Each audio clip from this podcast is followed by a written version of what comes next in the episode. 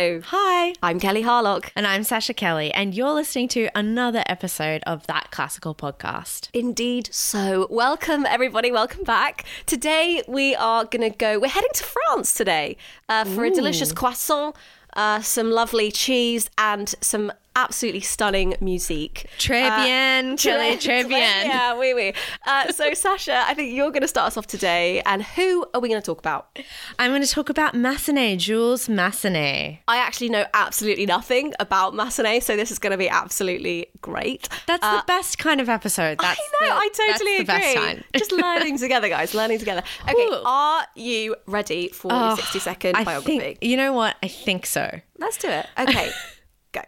Jules Massenet was born on the 12th of May 1842 at Montaud in Loire. His dad was a metal worker and his mum was a talented amateur musician who gave little Jules his first piano lessons. The family moved to Paris and Massenet started studying at the Paris Conservatoire under another successful composer, Ambroise Thomas. There were a few years of family problems. He stopped studying for a while, but he came back and he won the top piano prize. They no longer had a lot of money, so Jules picked up some percussion instruments, got a casual job in the theatre orchestra. Most people said for him to get an organ job in a church.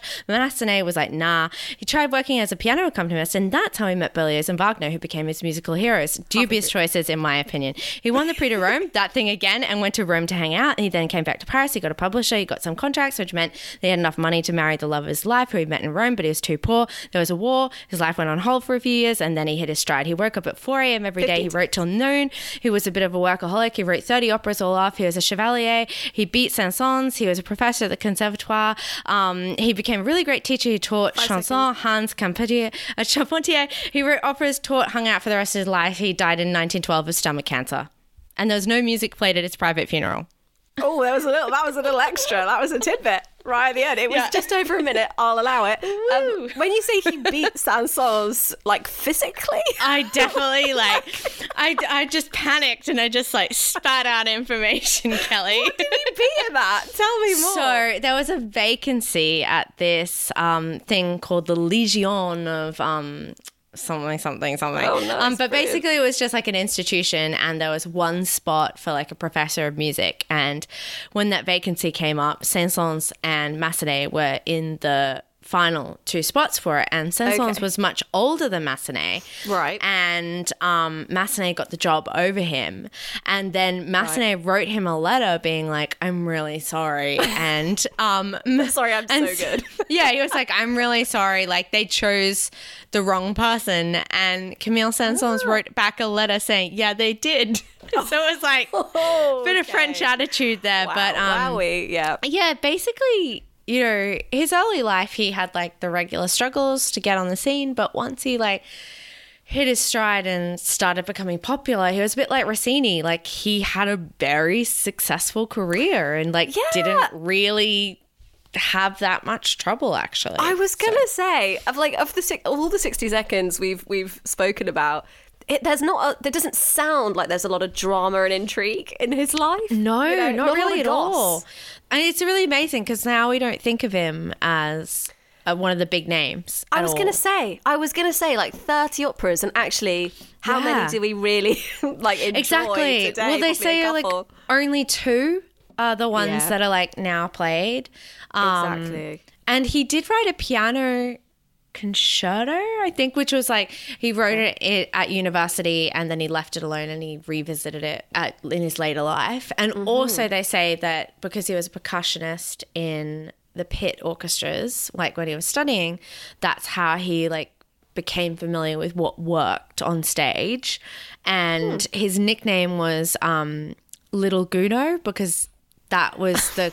That was Like the composer Charles- Charles Gounod, Yeah, yeah, yeah, yeah, because yeah. that was the composer who was really super famous when he was studying, and basically that's all they played while he was working in the pit. So they're like, the French society thought of him as like Gounod the second kind of thing. Gounod so, the second. What a Yeah, title. Well, what, what yeah. are we going to hear first? I'm so excited. Ooh, what should we hear first? I think we should hear the meditation from Thais first. Let's do that. Mm-hmm. Yeah. So you'll probably recognize this. It's very, very famous. I think even if you have no idea and you're like um, just getting into classical music, I'd, I'd say that. Like, I can't think of where. Right. It's Yeah. one of those pieces that, like, I can't tell you the first time I heard it because I've heard it so much. Does Right, that and make it's sense? it's played on the radio all the time. it's probably been in the films time. and like you know Yeah. probably an advert. It's really it's just that like classic relaxing exactly classical vibe, isn't it? So it's a violin solo with orchestral accompaniment, and actually, it's from an opera, and it's from an opera that is really quite weird. So Massenet had this really common theme in that lots of his operas, he wrote an opera about Cleopatra, he wrote um, Manon, he wrote Cendrillon, which is like Cinderella, he wrote Werther, and his common theme is usually a damsel in distress kind of character. um, he was really famous for that, and that's actually because in French society, his biggest fans were women. So he like tapped into this weird Okay. psychology Like thing, a and chick people loved it. Yeah, he was like the chick flick opera guy. Okay, cool. Um, so Great. Thais is basically the story of these two guys, and one of them is sleeping with this woman who's um, a prostitute, basically, and the other guy is like, "Oh, that's really bad. You shouldn't be a prostitute. I'm going to convert you to Christianity." Oh, that's good. and then yeah yeah so he's like come with he meets her and he's like stop sleeping with my mate um Mm. i'm gonna take you to a convent and you're gonna realize that this has been really bad and you should turn to god and then of course because you couldn't see this coming kelly. In the second act it turns out that actually like the whole reason he did this is because he actually really fancied her. And so basically he gets her she's like no i don't want to be a nun. I don't want to go to a convent. Yeah. and then she meditates sets her house on fire and decides that yes she will join the convent. And so hmm. like the next act is them walking through the desert and they get to the convent and she goes in. And then when she goes into the convent he suddenly realizes that he's in love with her and he leaves and then he goes a bit insane and is like oh i'm obsessed with her. And he goes back to the convent and in the meantime i don't know how but she's dying. And she's like nah you were right. I'm glad i'm here but thank you and then she dies and he's upset it's a very strange Nah, you're right. I wish She's this had been set in Australia. That sounds Yeah, brilliant. nah, but yeah. So basically, the whole story is about him like lying to himself about how much he fancies her, her deciding that she is gonna change to Christianity and like renounces her old life, to the ground, burns her yeah. house down, goes to a convent, but then Yeah. dies of consumption. Because isn't that what they all die of? They consumption. always do. Sad but true. Exactly. And then um oh and it's set in Egypt at the end of the 4th century. So I was going to ask about the desert and the nunnery, and then I didn't, and I just didn't understand how it fit together. But that's great. Yeah, so basically um the meditation from Thais comes in at the end of I think it's like I mean, I think it's act 2. Honestly, it's not going to make a difference to you listening to it now. But basically imagine this really beautiful soprano Okay. Meditating and maybe the director is somehow symbolizing like a giant fire behind her because it's supposed to happen while like she's just set her house on fire. So i think like from a staging perspective it could be really cool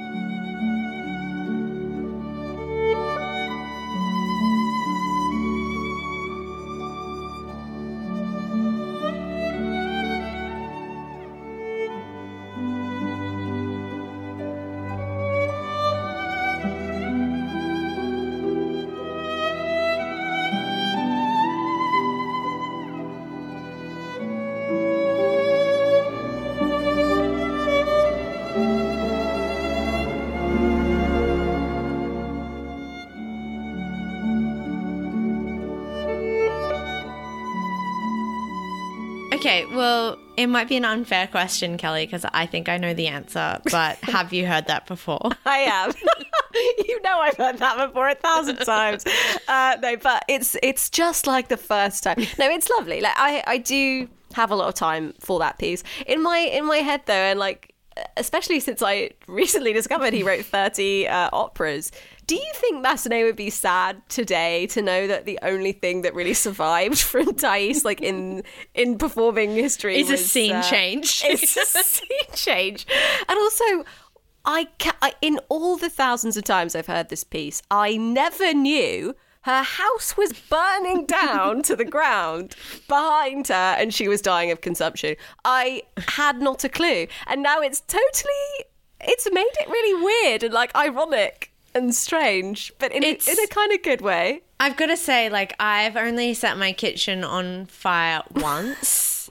True story. meditating And I was not meditating at the time, and I did not have the reaction that meditation was the best answer. Just So, Yeah. yeah. I mean, it's quite an esoteric, like, Mm. opera. It's I've I've seen it in concert version once, and I had no clue what was going on at all. Um, I mean, there's no staging, but I remember when she was walking through the desert. I say that in quotation marks. They like Right. it was in this big hall. It was in um Cadogan Hall Oh, yeah. in Lovely. yeah near Yeah. Sloane Square, and like Yeah. they just had her walk around like the second floor, and it was just yeah, it was really like why Yeah. is she walking? And now I'm reading about it. I'm like, oh, okay, that makes sense. But How did they did they uh, make the fire? I like, think they had lighting because it was like concert version, so they don't really have. You Yeah, know, yeah, yeah. a lot of stuff happening. So yeah. Yeah. And then I read the synopsis and I'm like, I still have no idea what's going on. But you know, a lot of opera is like that. A lot of so opera is most like I would that. say ninety percent of opera is like that. So this isn't surprising. but I mean, I I think though, like if it is a really stunning piece, like if you Oh, maybe yeah. take it out of context. It's such a it's such a be- beautiful piece of music, so I highly recommend everyone to listen to the whole thing. Right, Yeah, absolutely. that classical podcast. So it might surprise you, Kelly, but with a composer who is known for his opera writing, um, Yeah. I'm picking another operatic piece Okay, for shocker. the second. But I'm not picking a scene change this time. I'm picking an a specific aria from. Is anything on fire in this piece? no, nothing's on fire except our protagonist's heart. Oh, stop it! I didn't even plan that. That's great. Okay, that was just like a little bit of banter. Um, no, Such a cheeseball. So I've picked the tenor aria from Werther. So it's spelled Werther.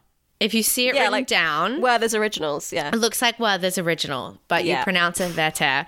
I'm just putting that out there because I know that pronunciation is one of those things that in classical music people lord over each other. It's not fair. There's lots of little weird rules, and I think that that really is unfair to people. But basically, we went and saw this, didn't we? We did in some really great seats, if I remember Uh, correctly. they were amazing. We Um, right down there on the stalls. Did you enjoy it, Kelly? Do you remember the story? Did I enjoy? I do you know what I.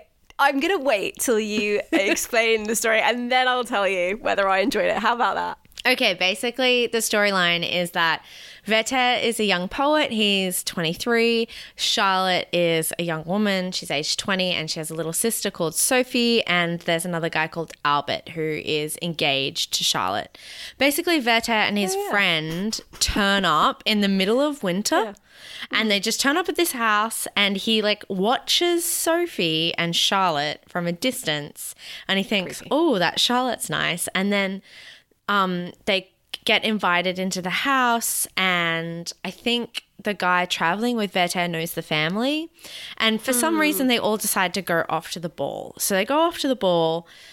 At the ball, Werther and Charlotte fall in love. They dance once, and they look at each other longingly, and they fall madly in love. And they come back to the house, and it's revealed that Albert who's been away for several years, has just returned. And what you just find out is Charlotte promised her dying mother to marry Albert, and it was her mother's Oh, dying wish. yeah. Yeah. That was it. Yeah, yeah. So Werther's like, I love you. Charlotte goes, I love you too, but you know, I just met you. We've danced once. We've literally danced for 20 We've minutes. literally Yeah, it's fine. hung out for half an hour. Yeah. It might be a bit much. Also, my mum's dying wish was I married this Albert guy. He seems to have- his stuff together. Mm-hmm. Um, sorry, not sorry, not going to marry you. And then we kind of like skip forward in time and Charlotte and Albert have been married for a little while and Werther turns up again and he's like, I still love you, Charlotte, which is also like a bit of a dick move. Like you really shouldn't do that when someone's No. been married for three months. Leave her alone. Leave, Leave her her alone. alone. Um, he turns up and he's like, I still love you. And she's like, I am married and I am Christian. And like, here's this big aria about why this is not okay. Please leave me alone. And he's like, okay, but maybe we can be friends. And she says, that's cool. I can be friends with you. And then Albert turns up and oh. Werther's like, Albert, it's amazing that we're all friends. I used to be in love with Charlotte, but now we're friends. Friends. That's okay? an awkward. Friends. That's an awkward time. really, Yeah. isn't it? And Albert's like, you know, poor Albert. He's like, of course we're friends. Okay. You're one of our greatest friends. Oh my god. Aren't we having the best time? Yeah. Okay. And then I think I think I'm remembering this correctly. It skips forward again to Christmas. Mm-hmm. And Charlotte is like reading all these letters that Werther has been reading, like sending her. And that's the first time that you find out that Charlotte's like really in love with Werther the whole time. Or up until then, she's been like, no, no, no. And that's, I remember that's when you and I were like, what is going on here? Um, and she goes, oh, I've been trying to rem- forget him, but I can't. And then Werther turns up and he's like, just tell me, just tell me you're into me, like, please. And Charlotte's like, yeah, okay, I am, but I'm married and we talked about this and it can't happen. Yeah. And then Albert turns up and Albert's cottoned on to something going on now and he goes, hang on. I think this Werther guy likes my wife. Um, nice one, Albert. Yeah, Took you like and he- five years. Yeah. Exactly. And then Charlotte's like, Werther, like, you can't come back. Like, this is not working. The friendship Go thing's away. not working. I need to stay married. I told my mom I'd be married to this Albert guy. Like, you just have to go. I'm sorry. If you can't keep it in your pants, if you can't keep all your feelings Get out of town. to yourself, Yeah. leave me alone. And so then Werther uh, like turns like runs away and writes a letter to Charlotte that says, Can I borrow Albert's pistols? And sends them to a servant who then brings it in, and Albert and Charlotte are in the dining room. And Albert's like, No, you have to read the letter in front of both of us. Like, it's not private. Like, Charlotte can't read it in private. Just tell us what it says. And then, you know, the servant's like, Well, you know, Werther's just like gone missing in quotation marks and wants to borrow your pistols. And so then Charlotte's like, no, he's gonna kill himself. Right. And Albert's like, you cannot go to him. And she runs away. And she turns up. Werther has shot himself, but not completely shot Not himself. properly. Yeah, he's like dying. oh God. And they sing together, and then he dies. And that's the end. And That's that aria or duet, or whatever it is, went Yes. on for about twenty minutes. That's I mean, what yeah, I it's remember. like a lot of blood loss, but not enough to die quickly. oh yeah, God. yeah. Oh so the piece we're going to listen to is Pourquoi me réveiller? Mm-hmm. Um, and it's the tenor aria, and it's the second time they get together. So it's when Charlotte's reading all those letters, and they're like Right. Reminiscing.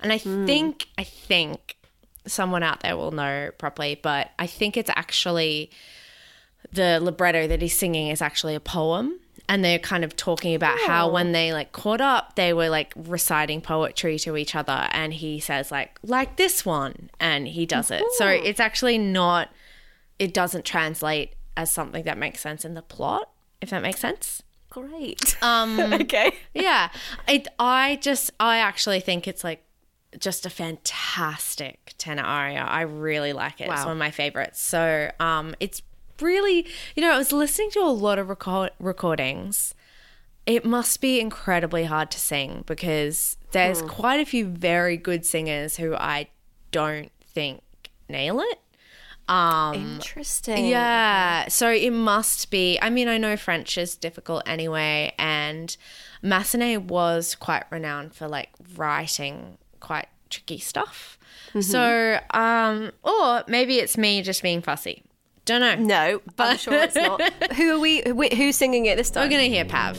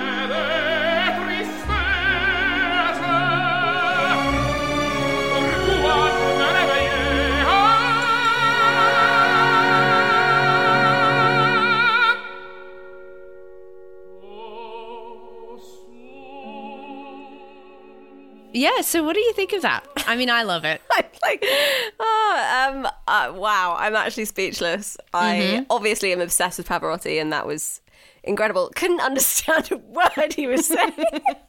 also, I love, I love the pa- Pavarotti like, like needless Oh, rolling. yeah, on. of course. Porcoa. That was really great. Um, but that is so impressive. Yeah, I've- wow. Yeah, it's incredible. I've got to like I, it's not specific to the opera, but I do I can't let it go without saying that Werther um, was actually based on Goethe's novel called The Sorrows of Young Werther.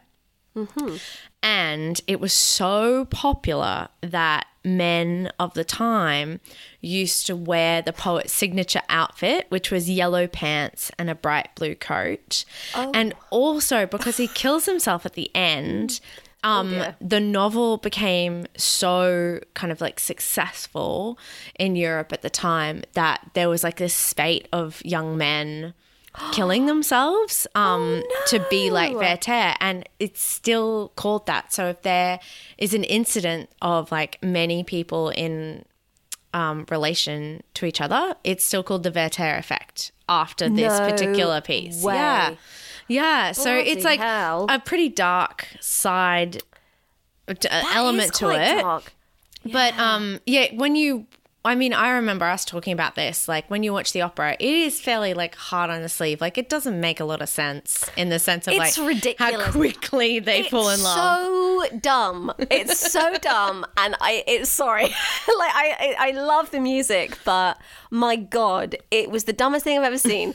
And like Werther was a creep, and he, the, the the really funny thing, and I know that um, Sasha, we were talking about this because you overheard someone in the toilets in the ladies' loo saying that um, they'd really messed up in the opera because the guy who played Albert, uh, who was uh, Yes, the fiance I and the husband, this. was way more attractive and nice looking than the guy playing Werther, who was a very famous uh, tenor.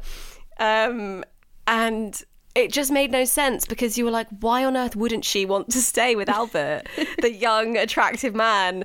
Uh, and it like sh- she wouldn't want to go off with this kind of older, kind of Yeah, who keeps turning up and just being like, "But I love you, but I love you, but I love you," and she's like, "We Oh, spent God. twenty minutes together four years ago." danced once. Like, get over it. You really creepy. Yeah, and Oh. so that's what makes it make not a lot of sense at the ri- at the end where Yeah. she goes, "Oh, actually, I'm in love with you as well." You go, "What? You've been sitting on that one for a bit." Mm. Um, just before we move on to whoever you're going to talk about, I've Mm-hmm. also got to say, if you want to like discover more um, Please. Massenet, Yeah. that Manon is another great Gorgeous. opera, and Mm. I think um, I definitely watched the Anna Netrebko, like Anna Netrebko plays Manon in the Met do like a screening online, and she is so good. And like talking of strong female characters, even though it's like quite tragic, she just like does she's out there to get what she wants and it's excellent. So I think um he definitely like found his niche and those are the two very like operas that are still in the canon today uh Werther and Manon but he did like as I said he wrote 30 so I'm gonna go I've got some listening Go to do listen to them all, guys. Yeah. Enjoy. Did you know that that classical podcast has a Patreon with tons of bonus content and behind the scenes goodies? Yes, we do. And you also get bonus playlists, uh, newsletters, and behind the scenes news and views. You also will get a massive thank you from us. So we've got a few people to thank today. First, thank you to Yana Mikova, Alicia, Suzanne Knop, Ryan, Analia Setz, Jonas Bergendahl, Montserrat Arelanes, Kayeva Boy, Rainer Lodia. and Johanna Gebhard. Thank you so much, everyone who supports us. And if you want to know more about our Patreon page, you can just head to our show notes and you can find all the info down there.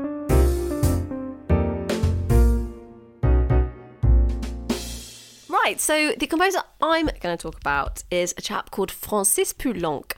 Uh, and the inimitable Chris Bland mentioned Poulenc, I think, in one of our old Christmas episodes, actually, a couple of years ago. We spoke about his choral work, Magnum Mysterium, which is Great. But since then, I have discovered the P Meister uh, on my own terms. So I thought, let's hear it for the boy. Let's hear about Francis Poulenc. Shall we do a 60 seconds? I think we should. Are you ready? I am. Francis Poulenc was born January 1899 in Paris. His dad was super religious, his mum was arty-farty, so he grew up with a healthy dose of both. Learned piano from the age of five, but his dad didn't want him to become a musician, classic dad, and Poulenc ended up going to normal school. Age 16, he continued studying piano with a chap called Ricardo Viñes, who had a massive moustache and a sombrero and used to kick him in the shins when he didn't use the pedal properly. Amazing. He also introduced him to Satie, who would become his mentor and friend. Made his debut as a composer in 1917 with his Rhapsody Negre, fought in World War One for a bit, then wrote Trois Mouvements Perpetuels and became an international success for his witty, light-hearted works, became one of Les Six, a group of young hipster composers in Paris at the time, composed his first ballet, Biches, in 1924, became total celebrity with cool new friends whom Satie hated, drifted away from Satie. Over the next few years, he wrote chamber music, more ballet, more songs and concertos. He was loving life. He was famous. He was talented. He was wealthy. But he was also coming to terms with his own sexuality and was, wasn't openly gay, which sadly made him suffer from several bouts of depression throughout his life. 1936, rediscovered religion, found a new seriousness in his music, composed a mass, Stabat Mater, and litanies. 10 seconds. Briefly fought again in World War II, but still managed to write a bit of music. Post-war, he fell out with the cooler younger composers who called him uh, unprogressive and boring. Um, got more serious with choral music. 1950s, continued to write songs in more ballet and other opera. Hella wind sonatas right up until his death in 1963 of a heart attack. Oh, very good. I gave you a few ex- extra seconds because I Thank could you. tell by the way That you were speeding up Yes. that you're almost done.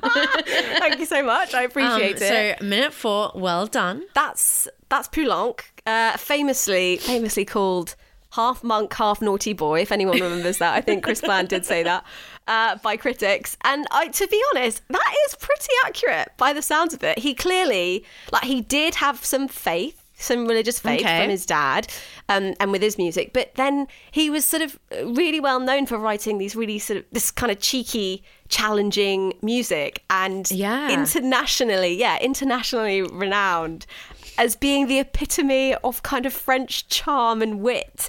So yeah, this half monk, half naughty boy image really seems to stick. And, I also um, like Satie was like quite a strange fellow as well. So I think Oh, like if you're about it. mates with him, I- yeah. you've got to be a bit left of center. But do you know what was also he kind of had these he had this weird relationship with Satie, which I'll talk about later. But he also, and I didn't have time to mention it, um, had a quite a strange friendship with uh, my composer boyfriend Ravel, because Ravel was kind of annoyingly impressed by Poulenc's talent and his kind of musical storytelling, and they would have these really serious, obviously really pretentious uh, discussions about music.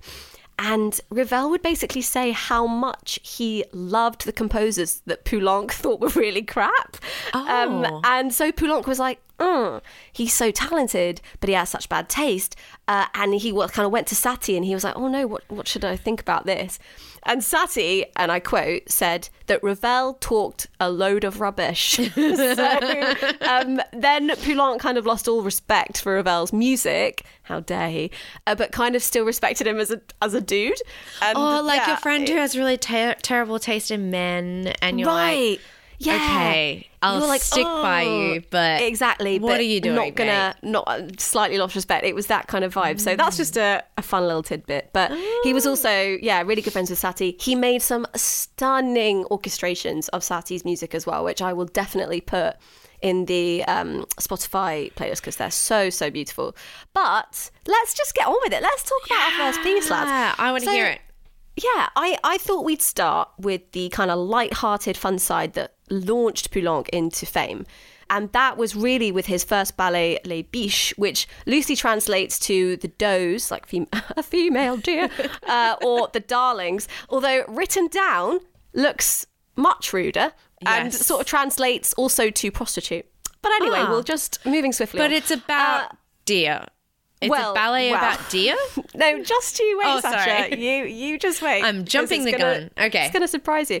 Uh, so I don't know if you guys remember uh, a Russian chap called Sergei Diaghilev, the same Diaghilev who commissioned The Rite of Spring and The Firebird from Stravinsky and tons of amazing ballet music from from the great composers. So he was the proprietor of the Russian Ballet, and in 1921, he dropped Poulenc a line saying, "What up?"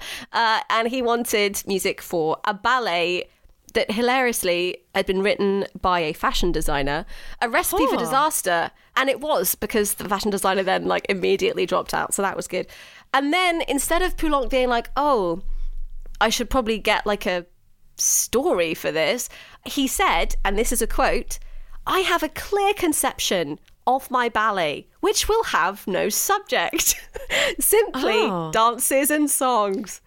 So that's what he did. He basically ignored the need for a storyline or a narrative and set about just writing like bits and bobs to which like young ladies would dance. So it was essentially just an overture followed by eight random movements. And I'm you know. really putting myself out there, Kelly, but I struggle with ballet at the best of times. well, well, just wait, just wait, so because one there that was also doesn't have a plot, I'd be like, okay. Oh, I know. Tell me about it. But it was there's also like a weird offstage choral narration element to it, uh, which came about because he was like in France's National Library and he found some like slightly rude, obscene 18th century text, and he was like, yeah. This will do for the offstage coronation. Anyway, um, after its premiere in 1924, it was this massive success and, and propelled Poulenc to international fame.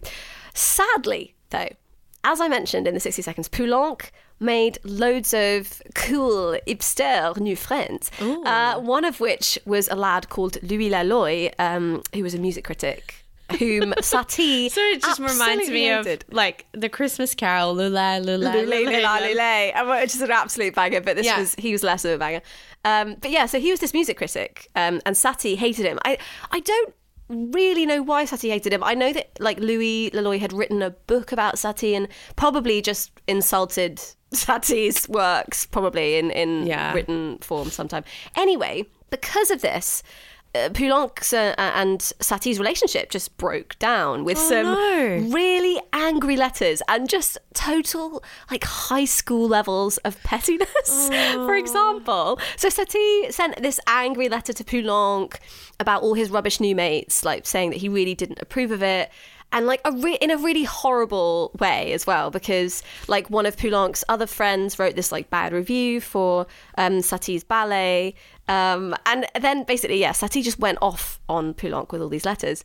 And then Poulenc, sort of angry about this, um, sent Satie a child's rattle with a bearded head on it that looked like Satie, which was essentially just like the old style way of unfollowing someone on Instagram. it must have been. Oh, I'm just you know? imagining like you know, all Poulenc's new friends with their cigarettes and their beanie, their Right, berets, exactly, their, beanies, their berets, Berets, yeah, and they're yeah. all in cafes, and they're like, he doesn't even know how to write. I don't, I can't do a French Exactly. accent, but like just being really catty. But yeah, also, though, to like, let's just give this a little caveat. Satie was a bit of a twat because Mm. this is the same Satie who had sent an insulting letter to Debussy as Debussy lay dying on his deathbed. So he clearly wasn't that great a friend. And you it know? also didn't wasn't Satie like a massive hoarder and they found like a whole extra piano under the stuff in his apartment? I'm pretty when sure he yes, died? and I'm I'm also sure that it was Satie that carried a hammer around with him everywhere for self defense. Okay, so Like, we're not, not even we're not going to use him as like a baseline for normal human behavior. Really not. Okay. Really not. But Good, anyway, noted. shall shall we hear a Ah, rather yeah, jolly piece to. from Les Biches? Let's I'm do it.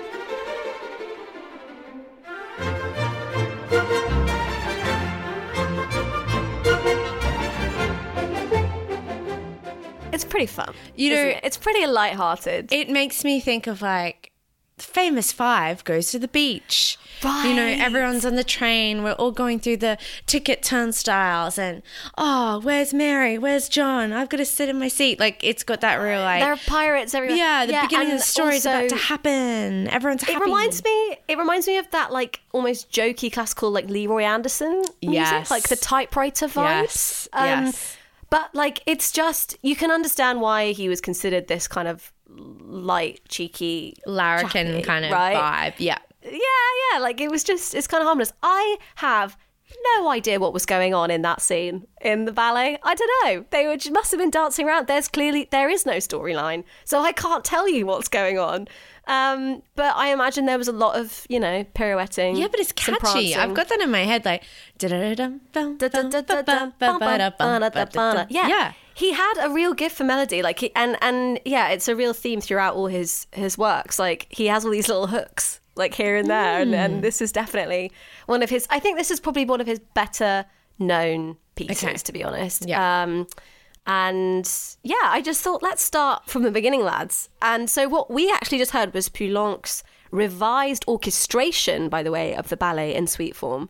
Because in 1940 he gave it this total do-over and made the vocal parts optional, which is probably for the best. Because the weird, like, rude 18th century text choral offstage narration might have potentially ruined it. But um, yeah, I, I I highly suggest you go and listen to that suite. And uh, yeah, tell me what you think. I really liked it. I'm definitely going to go listen to it.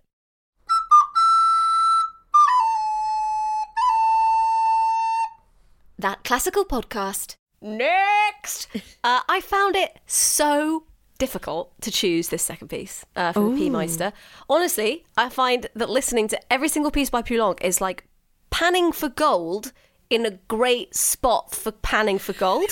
like you're listening and you know the gold is on the way and you know it's going to be a big juicy nugget and you're just like sifting away and you're just loving it. Do you know what, I mean? A metaphor, Kelly. That's What a metaphor. It's so Amazing. stupid, So you've got on your, you've got on the boat, you've had to the gold Right. rush, You've got your little pan, sieve. Do you know you've what got I your mean? brush, and you're like, Yeah. I'm gonna be rich. I know I I'm just gonna know be rich. there's going to be loads of nuggies, you know? Yeah. Nuggies? Don't know what that is. Anyway, I love I love his organ concerto. I love his weird choral stuff. I love his woodwind stuff. But could not stop myself from listening to his piano concerto over and over again. So here we are. Um, and he'd he'd written for solo piano and orchestra in the twenties, and then he wrote this really, I'm going to say, interesting concerto for two pianos and orchestra Okay. in 1932. Um, but this this one was the only kind of true solo piano concerto that he composed. And interestingly, it was commissioned by the Boston Symphony Orchestra, the BSO, uh, to restore relations between Paris and the USA after World War II. But unfortunately for Poulenc, it wasn't really like a hit uh, at all. So it didn't restore hilari- relationships. At it did all. well i mean i think people kind of like the, the quotes that i saw said that people kind of enjoyed it out of pity which is really rubbish um i think he got pity applause but hilariously poulenc uh, blamed this not on himself but on everybody listening to too much sibelius and that's why they didn't Oh, like it What a So- niche! What a niche! Darn you, Sibelius. To com- oh, I To guess blame. Was Sibelius living over there at that time? He must have been. Maybe, yeah. Yeah, and his music was a bit more like rum pa pum pa pa. I don't know, like popular. I yeah, don't know. it's very. I guess Sibelius is like as far from Poulenc as you can get, really. Right, yeah. And I think people thought that it wasn't kind of serious enough or something. Because, I mm. mean, as a concerto, to be honest, we did see this already in Les Biches that he kind of strung things together out of nothing. I think with this as well, it, it almost sounds like little snippets of melodies that he'd had written down in his cupboard chest of drawers for like a few years, kind of stitched together without much of a coherent overarching. Did, yeah, did a bit of a Jamie theme. Oliver. It's like bish bash bosh. Do you know what Here's I a mean? concerto. Yeah. Here it is, and it kind of works, maybe. Uh, Okay. But look, I love the second movement of this piano concerto, mm. but the first movement is better known and a total banger with which has many bangers within the banger. It's another bangerception moment, like so much of classical music. But again, it makes it so difficult to choose the right bit to play Yeah. for you because that like three minutes in it goes seriously swooshy romantic vibes then six minutes in it's like boom completely big boy pants brass scenario and like i just don't know so but i think look we need to hear the beginning Okay. because that is like the most famous melody but only these are my terms we're gonna hear the beginning only sasha if you and everyone listening promises me that you'll listen to the whole thing in your own time as homework I Do you promise. I do you solemnly I swear am holding my finger up to the sky. Okay, brilliant. It's a great Pinky image, okay. promising that that, That is, is- going to happen. That's all I ask. I hope all of you, wherever you are, put like pinky swear. Okay, here we go. Here it is. Okay.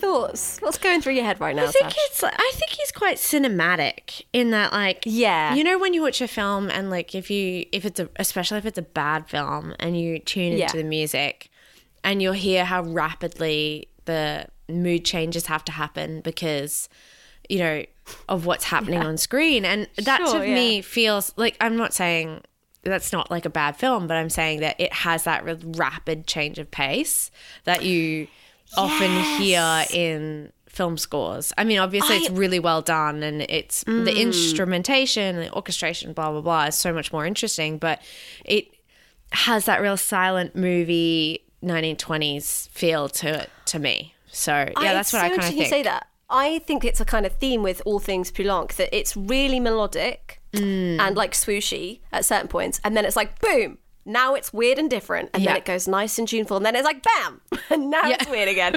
and that makes sense because he was this huge, huge Stravinsky nut, and I feel Mm. like that's off. That's kind of a Stravinsky thing as well, where it's like lulling you into Yeah. false sense of Dum, security, dum, and then it's like don't dum. Yeah, Like, do you know what I exactly. mean? like it's a real like Stravinsky move. So I feel like that that's clearly who he like based some of his style on. And as I said before, yeah, it, it totally makes sense what you say because it and and people agreed that it did feel like it was just random like bits that had been like stuck together. Um, but I just thought as a melody that was catchy as well. Like you'll be humming these things all day. I hope. I think. And I think And- also like on stage, if you went and saw that, that'd be really interesting. Like you'd be captivated the whole time. Yes, exactly, exactly. And yeah, I mean, look, I I can't help myself. I save absolutely everything I hear by Poulenc. Like I can't not Yeah. save it to my library. Just like with Ravel, clearly got a thing for Frenchmen. Apologies to my British boyfriend uh, and the Ruskies as well. I just love those Russians too. But um, look, if you enjoyed what you heard today from Poulenc, like just he has so much different. He's he's got this really eclectic array of works. And he's also quite famous for his like woodwind stuff as well. Like he's got these, these beautiful like oboe sonatas clarinet sonatas. Um his choral stuff is super weird and cool. Um and also some of it's really beautiful. He's got he's got and look i know i said before that i didn't love the organ but actually his organ concerto is just great. I've got so much time for the organ now, thanks to Saint-Saëns. I'm gonna have to Um, listen to all of it, Kelly. yeah, I'll put like all of this stuff in the Spotify library because I I do think he's underappreciated. Yeah. to be honest, like I think he's such a cool composer that was kind of overshadowed because, and again, I said in the sixty seconds, like when he kind of had got on a bit, you know, in his fifties Yeah. or whatever, everyone was into like Schoenberg and like all this like mm. modern kind of classical music was happening and. The young, cool composers thought he was kind of over, uh, as it was with so many. because Oh, that what happened to Massenet as well. It's like at the end of his life, like Debussy started Yeah. writing Pelléas and Melisande, and everyone was like, "This is the new thing," and like Massenet's old hat, and he was really confused and sad, and it made Yeah. me Oh, sad. I know, like these, these. Uh, I just feel like it's a, it's a theme though with with the composers. Like at the end of their era, they're just kind of old and crusty. We're all old at the end of the day, Okay. Kelly. We well, that's enough. true. that's true, especially since I'm rapidly approaching. We 30. can't all be the new shiny thing forever. Let's forever. not talk about it. But yeah, so so that is Poulenc, and yeah, please, please go and discover more. And if you find anything amazing, send it to me, and I'm definitely going to save it. So there we go.